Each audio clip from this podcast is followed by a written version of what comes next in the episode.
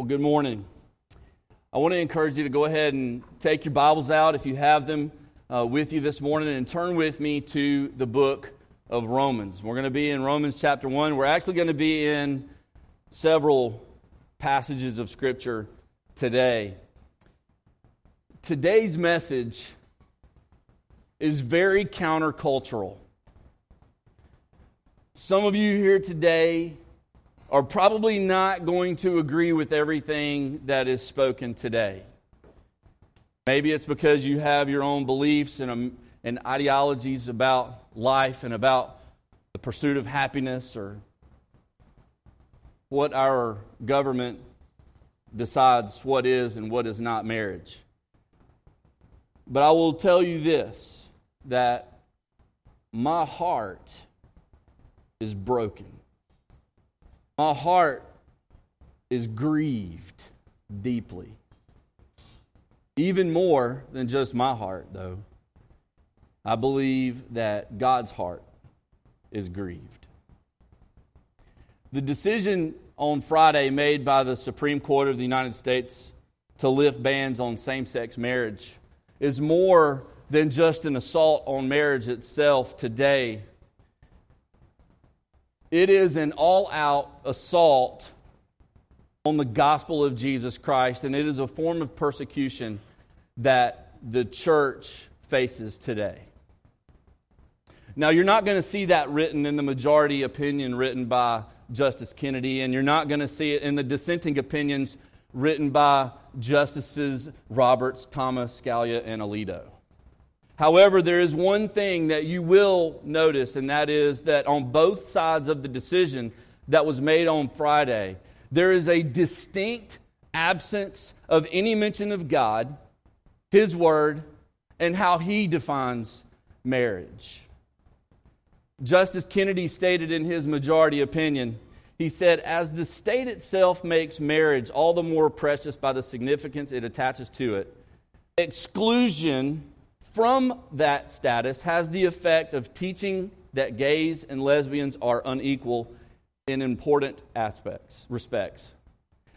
It demeans gays and lesbians for the state to lock them out of, of a central institution of the nation's society. Same sex couples, too, may aspire to the transcendent purposes of marriage and seek fulfillment in its highest meaning. And then he goes on to say, and he says, the limitation of marriage to opposite sex couples may long have seemed natural and just, but its inconsistency with the central meaning of the fundamental right to marry is now manifest.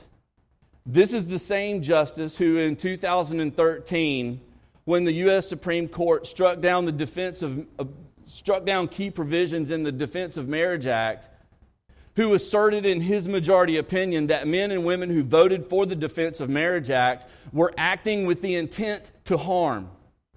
And he painted supporters of marriage as it has been defined since the beginning of time.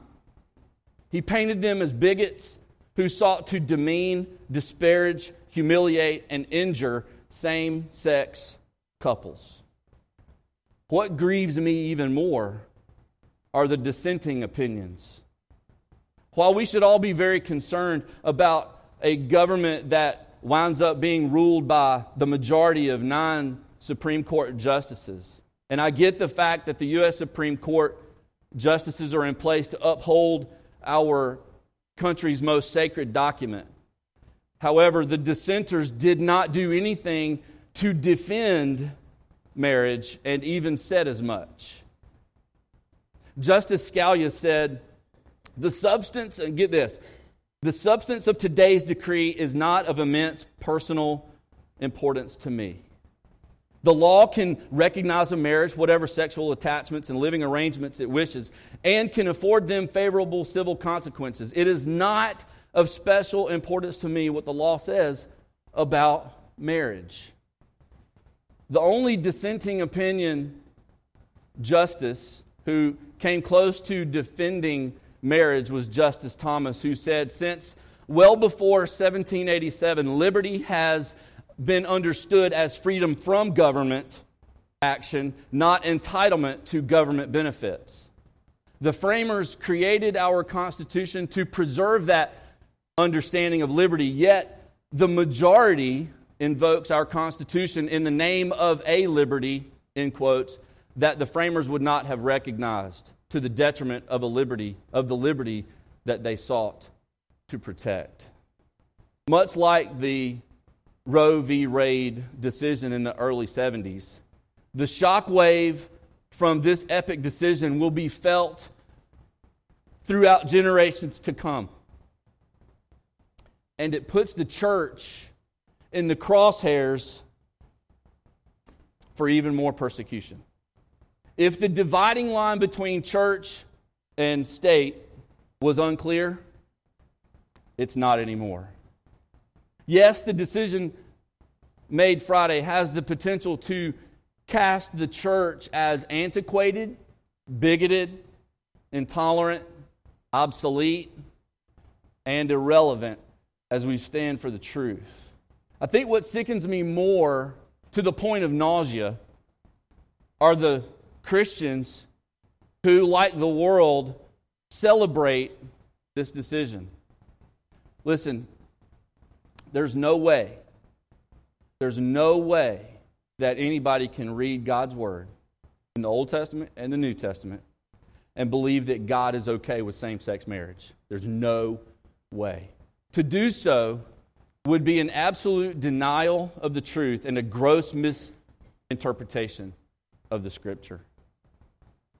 When Paul wrote to the Christians in Rome, his letter was in regard to Jesus Christ, who he characterized and he clarified that Jesus was a descendant of David. In other words, he was a man, he was a descendant of David, but yet he was also the Son of God. So he was both man and God, 100% man, 100% God, who was also resurrected from the dead.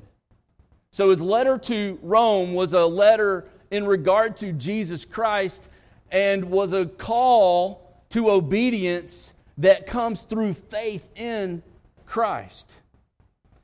And his letter sounds eerily familiar to our present day culture. I want you to look with me in Romans chapter 1. And as I read, my prayer for us this morning is that God's Spirit would walk among us, illuminating the Scripture to our hearts and our minds and showing us the truth and teaching us the truth. Romans 1, verse 18 through 32. The wrath of God is being revealed from heaven against all the godliness, the godlessness and wickedness of people who suppress the truth by their wickedness. Since what may be known about God is plain to them, because God has made it plain to them. For since the creation of the world, God's invisible qualities, his eternal power and divine nature, have been clearly seen, being understood from what has been made, so that people are without excuse. For although they knew God, they neither glorified him as God, nor gave thanks to him, but their thinking became futile, and their foolish hearts were darkened. Although they claimed to be wise, they became fools and exchanged the glory of the immortal God for images made to look like mortal human being and birds and reptiles and animals. Therefore, God gave them over in the sinful desire of their hearts to sexual impurity for the degrading of their bodies with one another. They exchanged the truth of God, about God, for a lie, and worshiped and served created things rather than the Creator, who is forever praised. Amen. Because of this, God gave them over to shameful lusts. Even their women exchanged natural sexual relations for unnatural ones. In the same way, the men also abandoned natural relations with women and were inflamed with lust for one another. Men committed shameful acts with other men and received in themselves the due penalty for their error. Furthermore, just as they did not think it worthwhile to retain the knowledge of God, so God gave them over to a depraved mind so that they do what ought not to be done. They have become filled with every kind of wickedness, evil, greed, and depravity. They are full of envy, murder, strife, deceit, malice. They are gossips, slanderers, God haters, insolent, arrogant, and boastful. They invent ways of doing evil. They disobey their parents. They have no understanding, no fidelity, no love, no mercy. Although they know God, God's righteousness, and his righteous decree that those who do such things deserve death, they not only continue to do those very things, but also approve of those who practice them. So, do we dilute the gospel with our American ideologies, opinions, and beliefs? Do we conform to the pattern of this world and, and celebrate this, quote, victory for America with our friends who are gay and light up our homes like rainbows? Do we cry out, love wins, and have this tolerant, non judgmental, ecumenical approach that ignores the truth and holds up banners saying that God is proud of you? Is marriage really all that important? Is there really a problem with redefining marriage? Are we really going to state that it is wrong for a man to marry a man and a woman to marry a woman? The Supreme Court decision on Friday is symptomatic of a greater issue.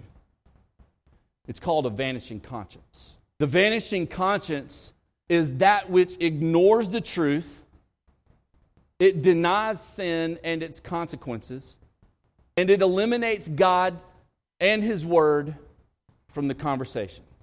And the result of ignoring truth and denying sin and eliminating God from the conversation, it results in a what is right and what is wrong situation where those two things, what is right, what is wrong, become subjective and up for debate, and as we have witnessed in recent days, celebrated. In light of this, what are Christians to do? What are Christians to do? What is the church to do? Number one, we got to recognize the battle lines. We got to recognize the battle lines. First of all, our battle is not against homosexuals. Our battle is not against the government. Our battle is not against the Supreme Court of the United States. Our battle is not against the LGBT community. Our battle is not against Obama. And with all due respect, Obama, if you ever listen to this podcast, the White House is not your house, it's our house. The Bible says in Ephesians chapter 6 that our struggle our struggle is not against flesh and blood. Our struggle is against the rulers, against the authorities, against the powers of this dark world, and against the spiritual forces of evil in the heavenly realms. You see, when we understand the battle line, we understand who the enemy is. And it's not the gay person that's to your right and to your left. It's not the adulterer that's in your life. That's not the enemy. When we understand the battle lines, we understand the enemy. The battle lines prove the enemy. And while the battle lines may prove the enemy, the gospel of Jesus Christ determines the tone of our ministry. What the Bible teaches about marriage is timeless and unchanging.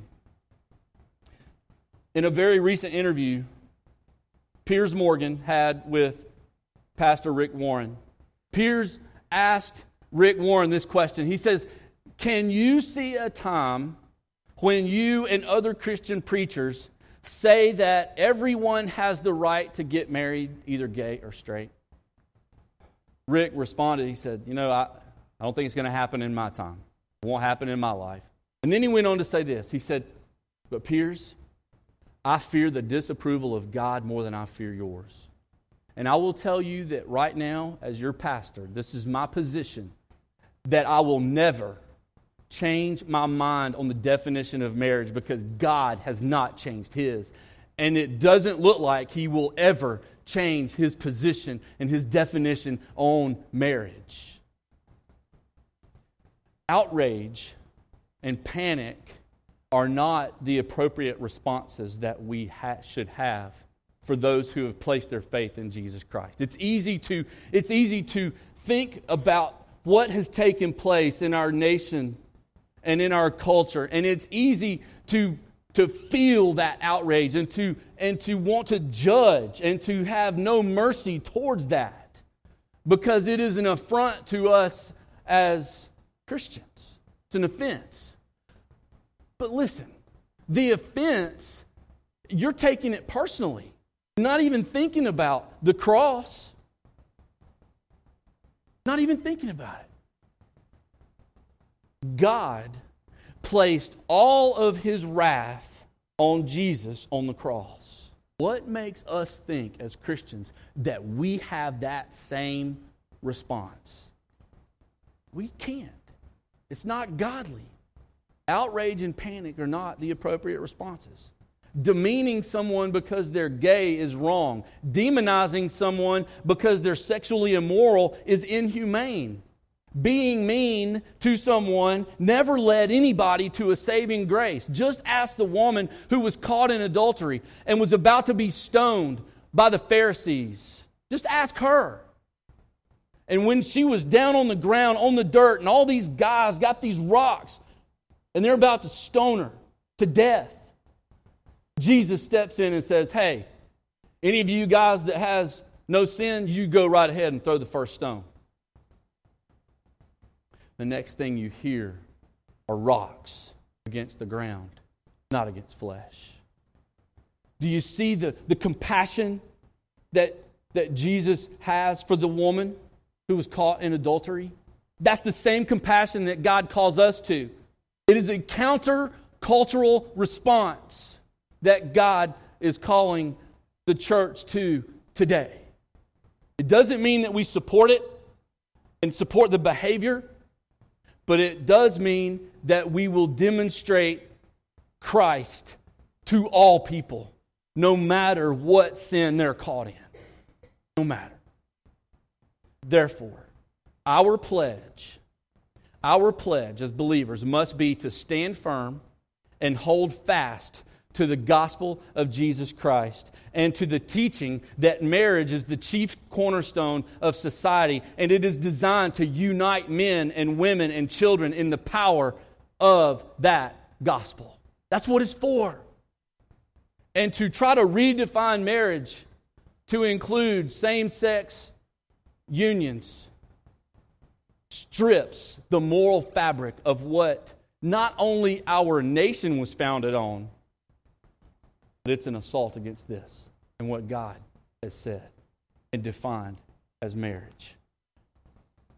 Therefore, we as the church must live out and defend at all costs with convictions that are communicated with kindness and love. So, what are we to do? We've got to recognize the battle lines.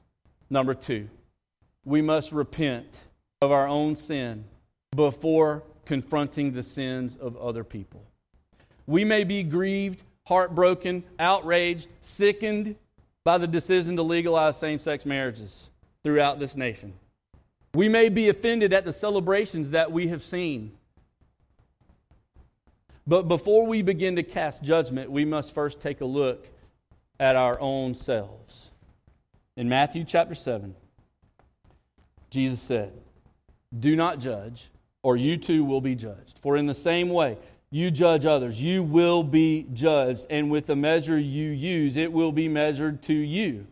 Why do you look at the speck of the sawdust in your brother's eye and pay no attention to the plank that is in your own eye? How can you say to your brother, Let me take that speck out of your uh, eye, while when all the time there is a plank in your own eye? You hypocrite. First, take the plank out of your own eye, then you will be able to see clearly to remove the speck from your brother's eye. Now, before I move on from here, let me explain something to you about this particular passage.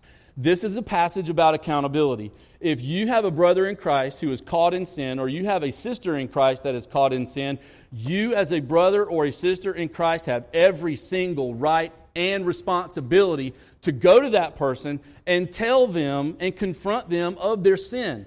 It is okay to do that, it's biblical. That is Christian living at its finest. But if you do not check yourself at the door, about what is taking place in your own life, then you're being hypocritical.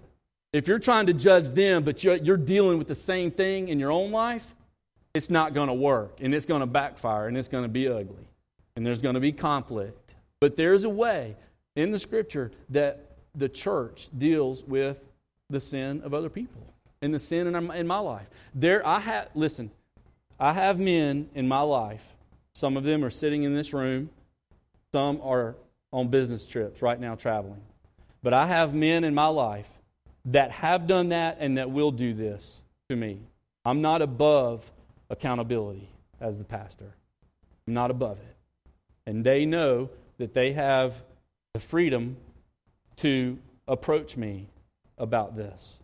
And they can confront me if there is any sin in my life that is flagrant, that is detrimental to my family, to my marriage, to our church. So we must repent of our own sin before we even confront the sins of somebody else. Is homosexuality a sin? Yes. But so is a blatant disregard for the gospel and the sanctity of marriage. You see, God created marriage not just as a means to an end for personal enjoyment, procreation, or sexual pleasure. You see, there is a, there's a greater point to a greater reality when it comes to marriage. You see, at the, at the moment that Adam and Eve were married under God's officiating, God painted a picture on the canvas of human culture that that presents to the world an illustration of the gospel, which is, a, is mysteriously reflected in marriage. If you take your Bibles and turn with me over to the book of Ephesians, we'll have it up on the screen for you if you don't have, if you can't get there quickly enough, that's okay. You can follow along. But in Ephesians chapter 5, starting in verse 21, I want you to, to capture the picture that God creates in marriage about Jesus Christ and his relationship to the church, and the church and the church's relationship to Jesus Christ. It's a profound picture. Verse 21, Ephesians 5 Submit to one another out of reverence for Christ. Wives, submit yourselves to your own husbands as you do to the Lord. For the husband is the head of the wife, as Christ is the head of the church, his body of which he is the Savior. Now, as the church submits to Christ, so also wives should submit to their husbands in everything.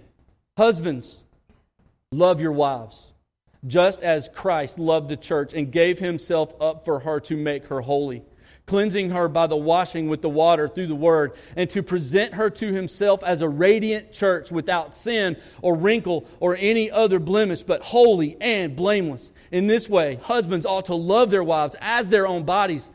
He who loves his wife loves himself. After all, no one ever hated their own body, but they fed it, they feed it, and they care for their own body, just as Christ does the church, for we are all members of his body for this reason. And, and Paul goes all the way back to the very beginning of time when marriage was clearly defined that for this reason, man, a man will leave his father and mother and will be united to his wife, and the two will become one flesh. This is a profound mystery, but I am talking about Christ and the church. However, each one of you must also love his wife as he loves himself, and the wife must respect her husband.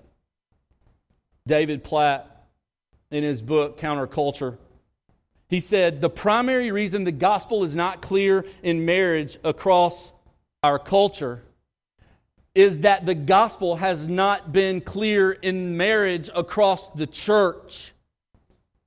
So let's clear it up. Let's clear this up. Husbands, let me speak to you for just a moment. Husbands, you and I, and I want you to, I want you to grasp the gravity of this. Grasp this. You and I represent Christ to a watching world in the way that we love our wives. Who's the watching world, you ask? It's a good question. The watching world are those little eyes that watch you every single day inside your home, your daughters and your sons. Husbands, if we are harsh with our wives, then we show the world that Christ is harsh with us. Husbands, if we ignore your, our wives, then we demonstrate to the world that Jesus wants nothing to do with his people. If we leave our wives, then we show the world that Jesus is a deserter. Wives, you are in a complementary, non competitive relationship with your husband. You represent the church and the church's relationship to Christ. If you disrespect your husband, then you show the world that the church has no respect for Christ. If you do not pursue your husband, then you show the world that Christ is not worth following. If you sleep around on your husband, then you show the world that Christ is not satisfying enough for his people. Remember who the world is. It's those little eyes that watch you and your spouse every single day. Platt goes on to say In the picture of marriage, God intends to portray Christ's love for the church and the church's love for Christ on the canvas of human culture. And where our marriages have failed, and this is mine included, okay, where our marriages have failed, breed loves included, is in this area of portraying Christ's love and the church's obedience. And it is here that we must repent and be reconciled to God.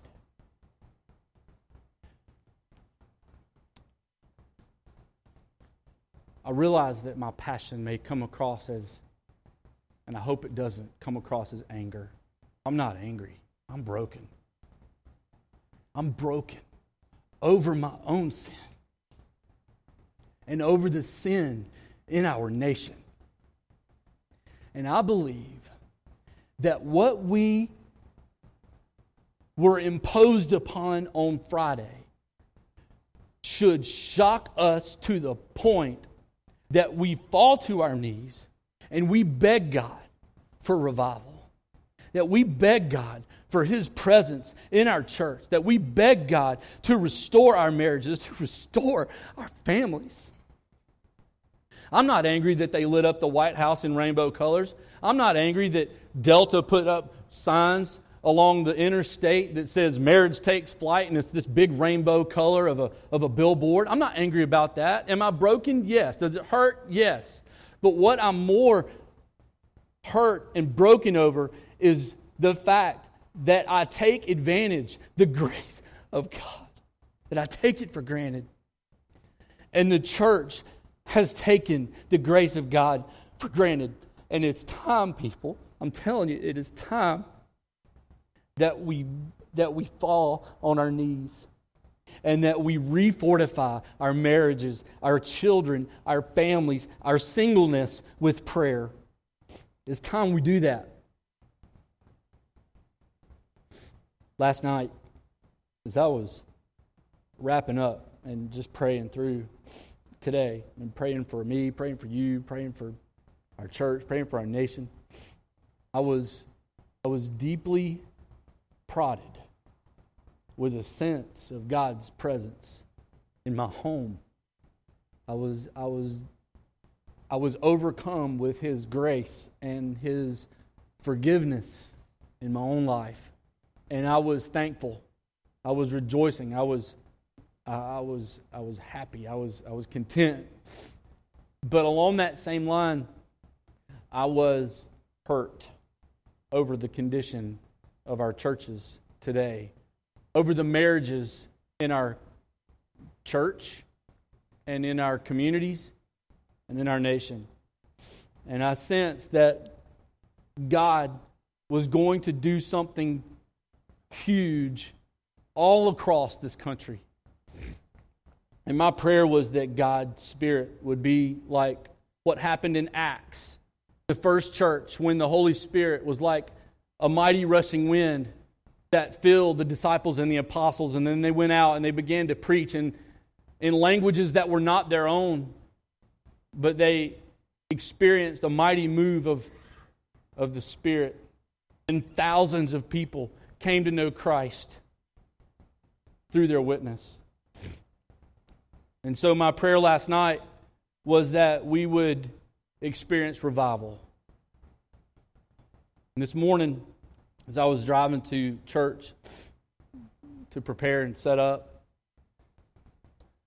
there was a song that came on by a guy by the name of Kristian Stanfill. It's called Come to the Water. It is, it is a song about revival. And as I was making my way here, the song was playing. And about halfway through the song, I realized, man, he's talking about revival. And man, this is this is nothing but God. Got over on the song and I hit repeat and I wanted to hear it again. By the time I got to the church, I'm sitting in my truck and my hands raised, and I'm just like, come to the water. Let revival fall.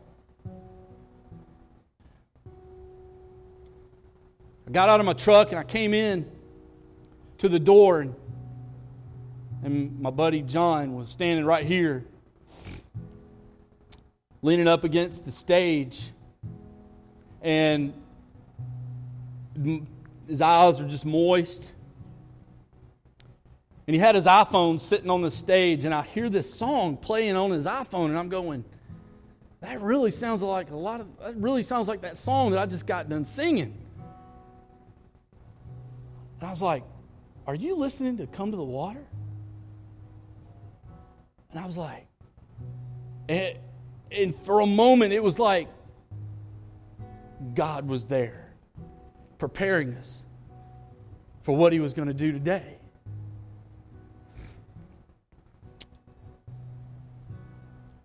So,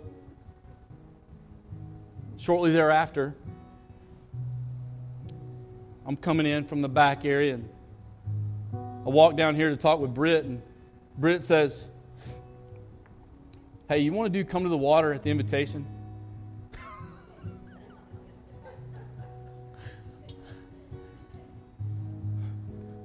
yeah.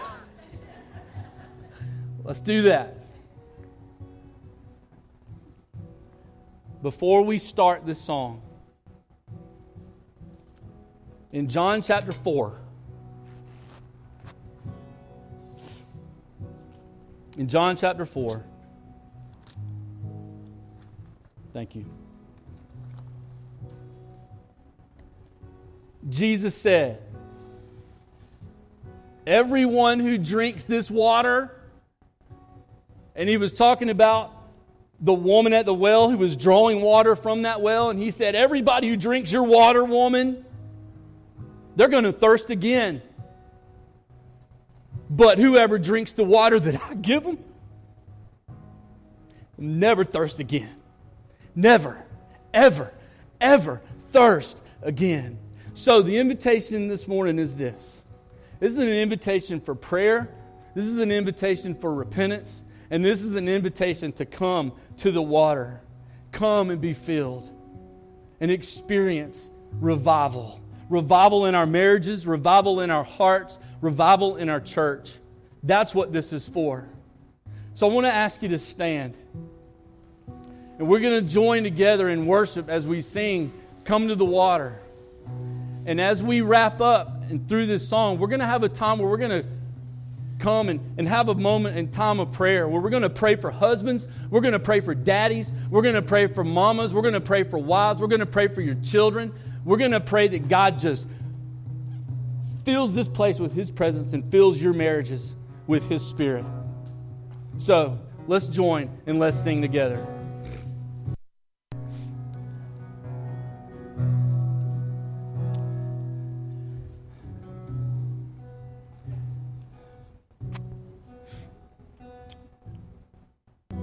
Right now we want to take a moment and we want to specifically pray for husbands and fathers. And we want to pray that God would raise up men who are not afraid of the gospel, who are not afraid to love their wives, and who are not afraid to be faithful to their wives. One of the greatest struggles that we have in the country today is being a man, is being a godly father, is being a godly husband, is being that guy who will lay down his life for the bride that he married. It's a tough, tough call that we have as dads. And it's a tough call that we have as husbands. So, right now, what I would encourage you to do, if you would, if you want to come here, the altar's open, feel free to come and kneel. It, and we're going to pray. And in just a minute, I'm just going to pray over us as our husbands and fathers in this room. And thank God for the opportunity that we have to, to be those people and to, and to have that privilege of fatherhood and to have that privilege of, of being married. So, would you pray with me? Would you join me in prayer? And if, like I said, if you want to, you feel free to come. And in just a minute, we're going to have some time where we're going to pray for the women. We're going to pray for the children, our students. So let's pray together. Jesus,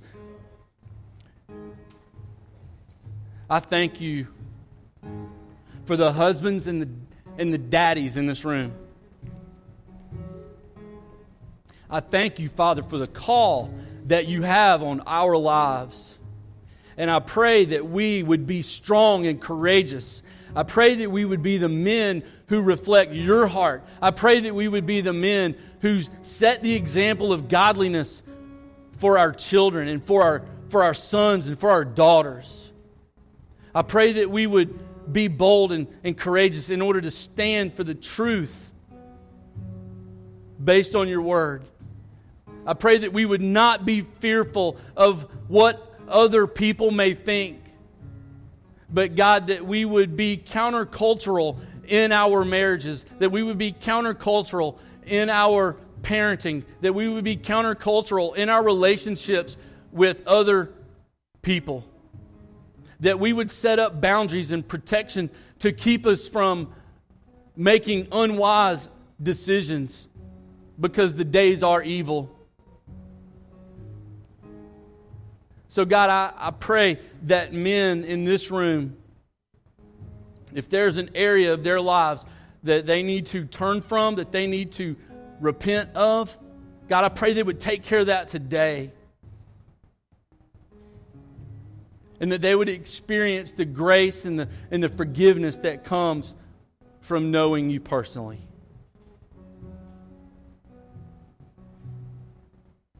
Father, thank you Thank you for the call to be a husband and to be a dad. Thank you that you have given us the, the opportunity to demonstrate Christ and his love for us through our marriages. Father, we love you. We love you.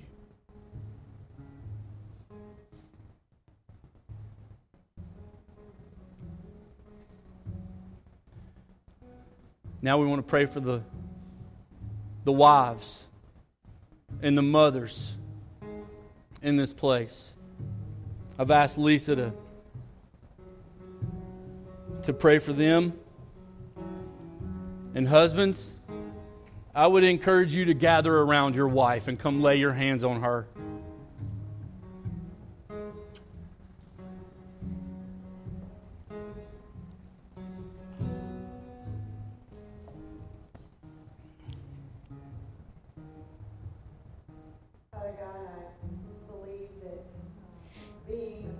mother is just one of the highest callings that you can give us. And, and um, the ministry of, of, being a wife as well. And God, for all of the wives in this room, Lord, I pray that we would be those submissive, complementary, helpmate to our husbands that you have given us. Lord, may we look at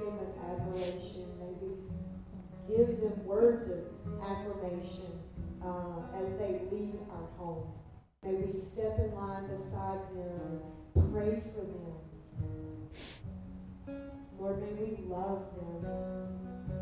May we love only you first before we love them. And Lord, under that, then, if you've called us to be a mother, oh, what a privilege it is. And yet, uh, at the same time, it can be so hard and difficult.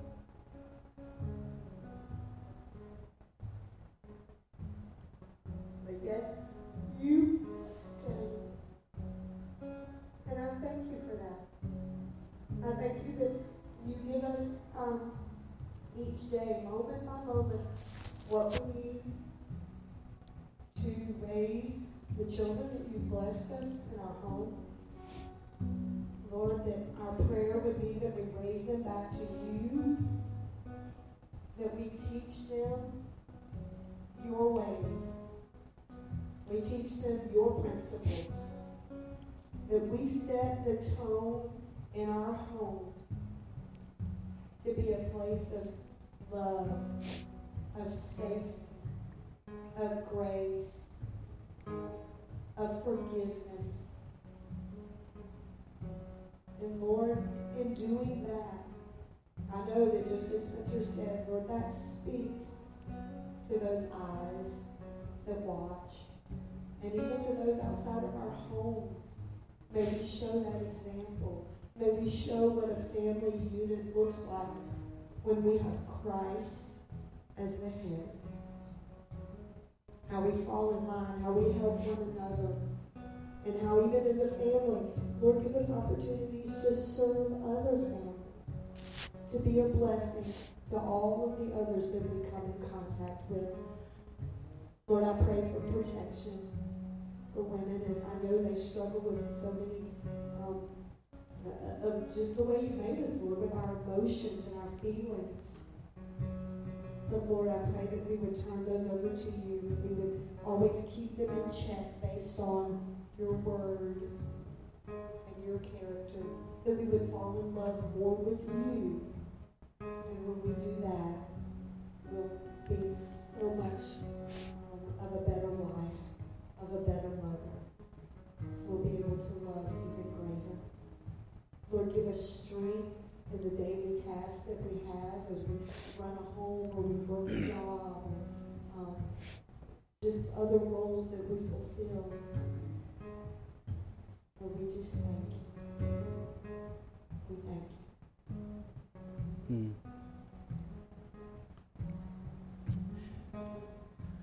We now want to pray for our kids. Those that are most dear to those of us that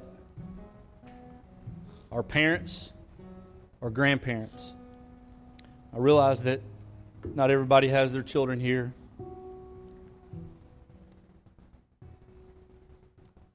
Some are in different parts of the country dealing with maybe their own struggles and concerns that, that they carry. And as parents, we may not always know those struggles that they deal with, but we feel it. And I've asked Britt to pray specifically for our children, to undergird them with just a, a sense of God's presence and, a, and to help and to pray for us too as parents to raise them in godly homes. So Britt's going to pray for our kids, and if you want to Go back, hang, hang out with your kids, pray for them, or kids come down this way. We want to pray for you. So, Britt. Father God, we thank you so much for this time when we pray for the children.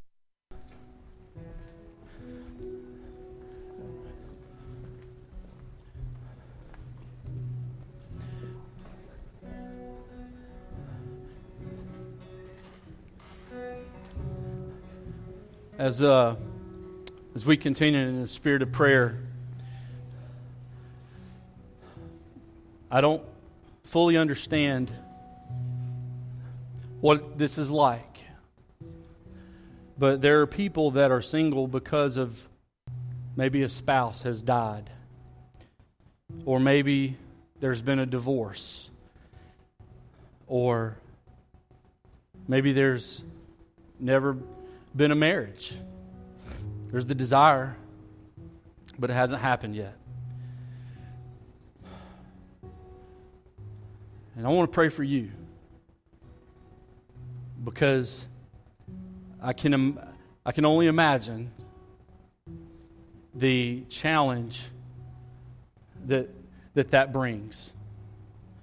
And I want you to know that this church loves you, loves you deeply, and is so grateful for you. And that God has not forgotten you, God has not abandoned you, God is with you, and He will always be with you. So I want to lift you up, and I want to just pray for you right now. So, would you pray with me? Father, I do thank you for those that are single because of either a death or a divorce or just have never married. And Father, I pray that you would give them strength to be pure, to be pure in heart, to be pure in mind and to pursue you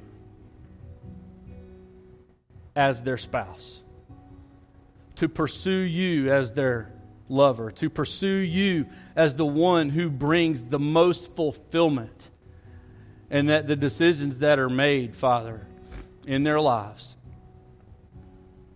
that you would help them to be strong and courageous, that you would empower them with your spirit and your presence to overcome whatever challenges be it financial or relational or emotional, whatever it is in their life that there is that struggle, God, you help them to overcome it.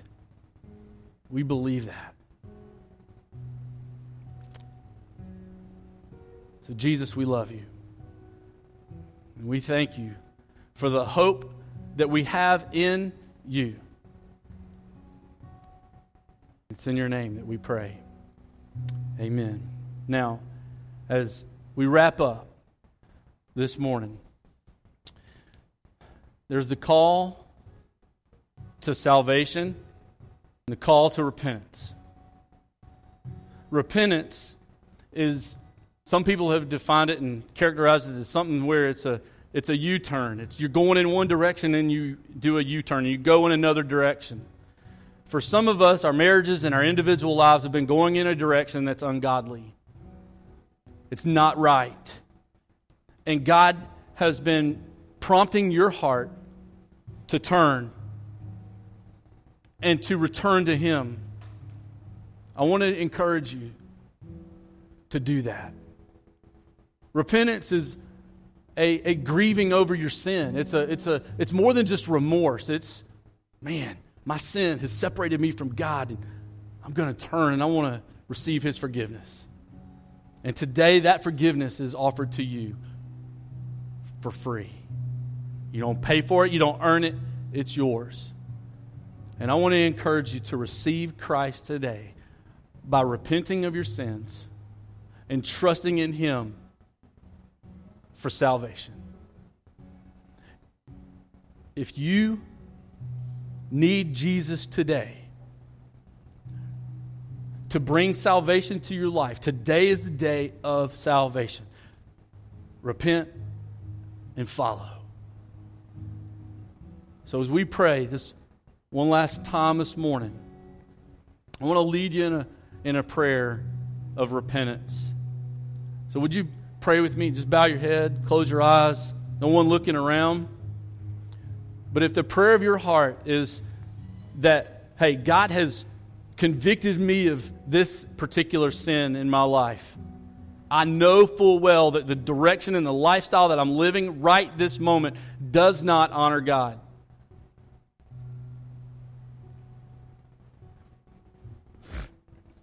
And today is the day of salvation for you. I want to encourage you to repent and say, Lord, I know that I'm a sinner, and I know that the way that I'm living does not reflect your leadership in my life. I ask you, Jesus, to forgive me, and even more, to restore me to a life that you have bought for me with your own blood. Restore me to that life, Jesus. If that's your prayer this morning, I want to encourage you to take those next steps and let's talk about how you can grow in your relationship with Christ, how you can take those next steps out of the current lifestyle that you're in and into a lifestyle of godliness and holiness and purity. We want to help you do that. So, as we wrap up this morning, I'm not going to ask you to fill out the next steps card. I think that's a little bit and can be a little bit too easy.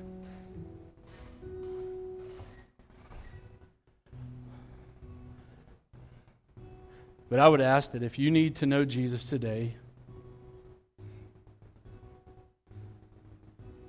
then step out from where you're at and let's talk.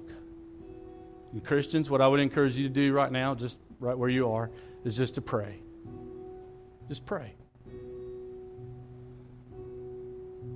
But if you need to talk to somebody, today is the day of salvation. I encourage you to receive him and come to the water. It's not my water, because whoever drinks my water is going to thirst again. But whoever drinks Jesus' water, you'll never thirst.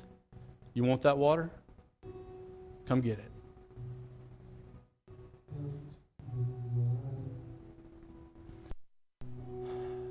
Father, we thank you for your presence in this place. We thank you for the, the Holy Spirit that has just refreshed our souls since this morning. And God, I pray that as we go out from this place this morning, that we will take that new spirit in our lives and that we will impact this world with the gospel of Jesus Christ. For it's in His name that we pray. Amen.